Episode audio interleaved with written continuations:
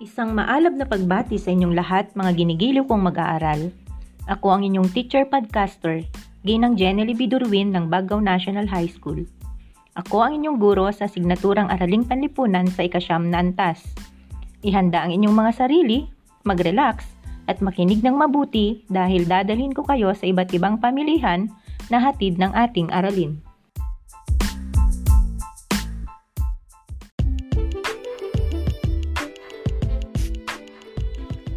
Sino nga ba ang nagdedesisyon sa mga suliranin tungkol sa dami, paraan ng paglikha, at kung para kanino ang mga produkto at serbisyong lilikhain sa isang ekonomiya, tulad ng sa Pilipinas? Ang karaniwang tugon sa katanungang ito ay sa pamamagitan ng pamahalaan. Hindi naman ito lubusang mali. Nagdedesisyon nga ang pamahalaan lalo na sa pagtugon ng mga pangunahing pangangailangan ng mga mamamayan. Ngunit, hindi lubusang naididikta nito ang pagtakbo ng kabuuan ng ating ekonomiya. Ang pamahalaan at ang mga kilos nito ay isa lamang sa mga salik na nakakaapekto sa ating ekonomiya. Hindi lamang isang individual, organisasyon o pamahalaan ang responsable sa pagsagot ng mga fundamental na tanong sa economics. Sa isang bansang gaya ng Pilipinas, ang karamihan ng desisyong ekonomiko ay ginagawa sa pamamagitan ng pamilihan at ito ang ating tatalakayin sa episode na ito.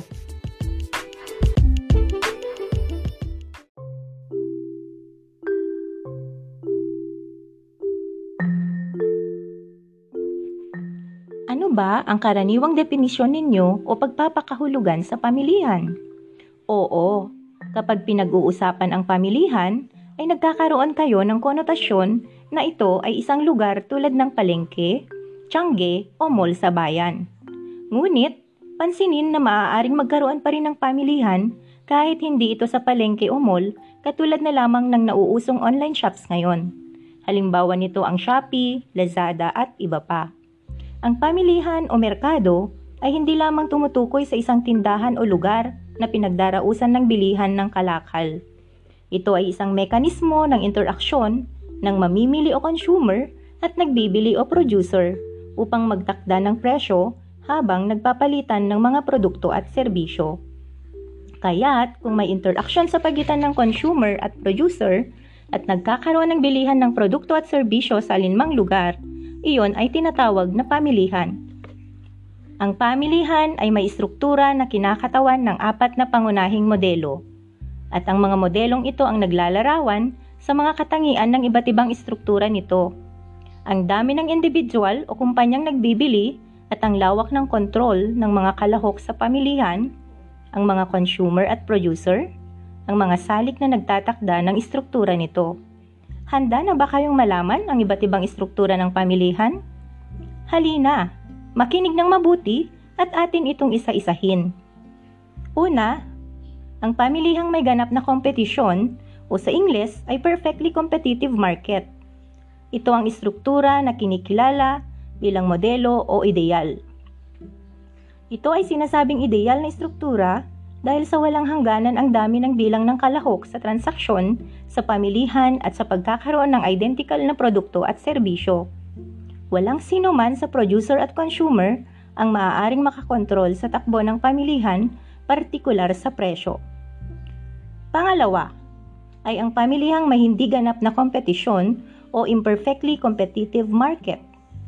Ang ganitong istruktura ng pamilihan ay walang katangian na matatagpuan sa pamilihang may ganap na kompetisyon. At ito ay binubuo ng iba't ibang anyo. Una ay ang monopolyo. Ito ay isang pamilihan na iisa lamang ang supplier o producer na nagbebenta ng mga kakaibang produkto at serbisyo na walang pamalit o kahalili ang Kagelco, Meralco, Smart, at Maynilad ay mga halimbawa nito. Pangalawa, ang oligopolyo. Isa itong pamilihan na may mangilan-ngilang supplier o producer na nagbebenta ng magkakatulad o magkakaugnay na produkto at serbisyo. Halimbawa nito ay mga produktong petrolyo, semento, bakal at ginto. Pangatlo, ay ang pamilihang may katamtaman lamang na dami ng maliliit na competitor na nagbebenta ng magkakahawig na produkto at serbisyo. Ito ang monopolistikong kompetisyon. Ang mga produkto dito ay nakikilala dahil sa brand name na nagiging tanyag dahil sa advertisement. Halimbawa, ang mga produktong shampoo, sabon o toothpaste. Pang-apat, ang istrukturang monopsonyo. Ito ay may iisa lamang na mamimili na may kontrol sa panig ng demand sa pamilihan. Ang nag-iisang mamimili na ito halimbawa ay ang pamahalaan. Ito ay may mataas na demand sa mga nagbibili ng serbisyo tulad ng mga guro, doktor, pulis, janitor at iba pa. Ang panghuli o panglima ay ang oligopsonyo. Ito ay may struktura ng pamilihan na may kaunting mamimili kaya't may malakas na kontrol sa pamilihan ang mga consumer nito. Halimbawa nito ang mga produktong kokwa at tabako. Wow! Natutuwa akong malugod kayong nakikinig sa ating talakayan. Ngayon, ating subukin ang lalim ng inyong natutunan sa pamamagitan ng isang maikling gawain na pinamagatang may tama ka. Wala kayong ibang gagawin kundi suriin kung tama o mali ang mga halimbawa ng mga estruktura ng pamilihan na babanggitin. Isulat lamang ang salitang tama kung ang halimbawa ay tama at mali kung ito ay mali. Maglabas ng ballpen at papel at sagutin ang ating gawain. Handa na ba kayo? Okay, umpisahan na natin. Una, ang Meralco ay isang monopsonista. Uulitin ko, ang Meralco ay isang monopsonista. Pangalawa, ang Maynilad ay isang monopolyo. Ang Maynilad ay isang monopolyo. Pangatlo, ang Shell ay isang monopolistikong competitor. Ang Shell ay isang monopolistikong competitor. Pang-apat, ang Coca-Cola ay isang perpektong competitor. Ang Coca-Cola ay isang perpektong competitor. At ang panghuli o panglima ang Smart Communications ay oligopolista. Ang Smart Communications ay oligopolista. Siguro ngayon ay handa na kayong malaman kung tama ang inyong mga kasagutan. Ang sagot sa una at ikalawang bilang ay tama. Ang ikatlo at ikaapat na bilang ay mali at ang panglimang bilang ay tama.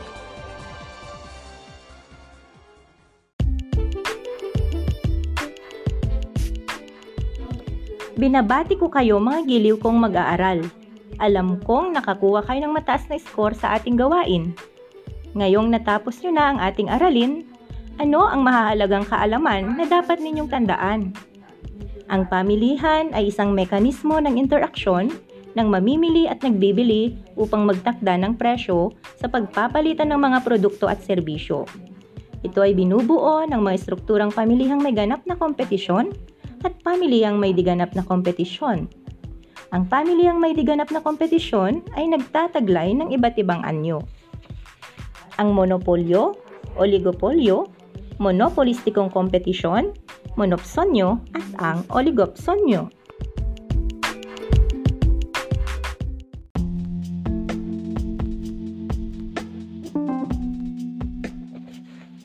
Wow! Nakakatuwang may natutunan kayo sa episode na ito.